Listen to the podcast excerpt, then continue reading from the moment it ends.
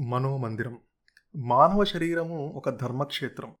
ఆ క్షేత్రానికి చైతన్యాన్ని జాగృతిని కలిగించేది మనస్సు. ఇహపర సాధనలకు ఆధ్యాత్మిక ఉన్నతికి మన చర్యలకు వాటి ఫలితాలకు మనసే కేంద్ర బిందువు.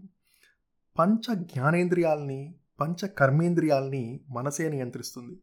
ఆ మనసే అంతఃకరణం. ఈ అంతఃకరణం ఎంత పరిశుద్ధంగా ఉంటే మన జీవితం అంత సుసంపన్నంగా ఉంటుంది. మన శరీరంలో అరిషడ్ వర్గాలు చంచలమైన మనసుతో సమ్మిళితమై ఉన్నాయి. ఏదైనా విషయాన్ని సంకల్పిస్తే అది మనసు. అదే విషయాన్ని ఆలోచిస్తే అది చిత్తం. ఆ విషయాన్ని నిశ్చయిస్తే అది బుద్ధి. ధర్మ మార్గంలో చరించాలని నిశ్చయాత్మకమైన బుద్ధి హెచ్చరిస్తున్నా చివరకు చంచలమైన మనసు మాటే వింటున్నాం. అనేక రీతుల్లో ఇబ్బందులు పడుతున్నాం. మన మనసులోని యోచనలన్నింటినీ పంచేంద్రియాలు ఆచరణలో పెడతాయి. వివేచనా శక్తి విచక్షణ యుక్తితో వ్యవహరించడం ద్వారా మనసు నియంత్రణలో ఉంటుంది. మనసు త్రిగుణాల సమ్మేళితం. సాత్విక రాజస తామస గుణాలతో మనసు విలసిల్లుతుంది. సాత్విక మనోధర్మమే సర్వోత్కృష్టమైనది. అయితే ఎంత ప్రయత్నించినా స్థిరంగా ఉండనిది మనసే.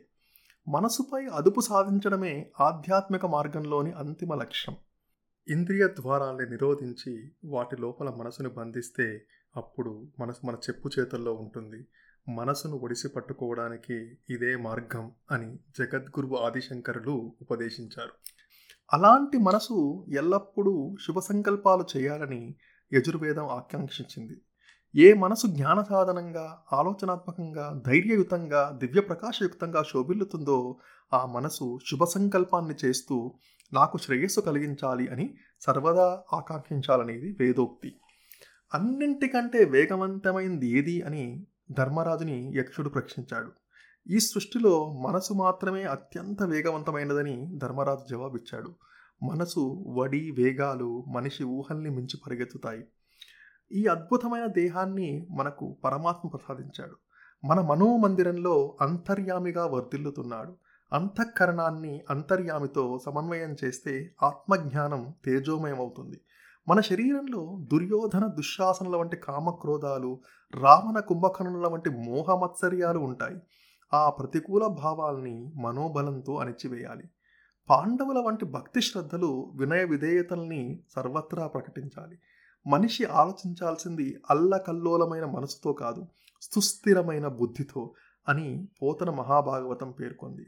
భౌతిక మానసిక శక్తులపై ఆధిపత్యాన్ని సాధించిన వారే యోగులని భగవద్గీతలో శ్రీకృష్ణుడు సందేశం ఇచ్చాడు అభ్యాసంతో కూడిన సాధన ద్వారా మనసుపై గెలుపొందవచ్చు ప్రతికూల ఆలోచనలు సానుకూల భావాలు మనసు నుంచే ఉద్భవిస్తాయి. మంచి చెడుల్ని విశ్లేషించుకుని సాధువర్తనంతో జీవన గమనాన్ని కొనసాగించాలి. అన్ని సంస్కారాలు మనసు నుంచే ఉత్పన్నమవుతాయి. మనోవాక్కాయ కర్మల్ని భగవంతుడిపై కేంద్రీకరిస్తే ఆధ్యాత్మికత అంకురిస్తుంది. మనం తినే ఆహారాన్ని బట్టి మనసు ఆకృతి దాలుస్తుంది. మనోమాలిన్యాలు తొలగాలంటే సత్యాన్ని ఆశ్రయించాలి అని బృహదారణ్య కోపనిషత్తు చెబుతోంది. సాత్విక ఆహారం స్వీకరిస్తూ సత్వగుణమయ జీవితాన్ని అవలంబిస్తూ ధర్మచింతనతో అలుపెరగని బాటసారిగా ఆధ్యాత్మిక మార్గంలో పయనించాలి. అలాంటి ప్రయాణమే సార్థకమవుతుంది. అదే మహాప్రస్థానం. జీవితాన్ని మలుపు తిప్పే దివ్య సోపానం.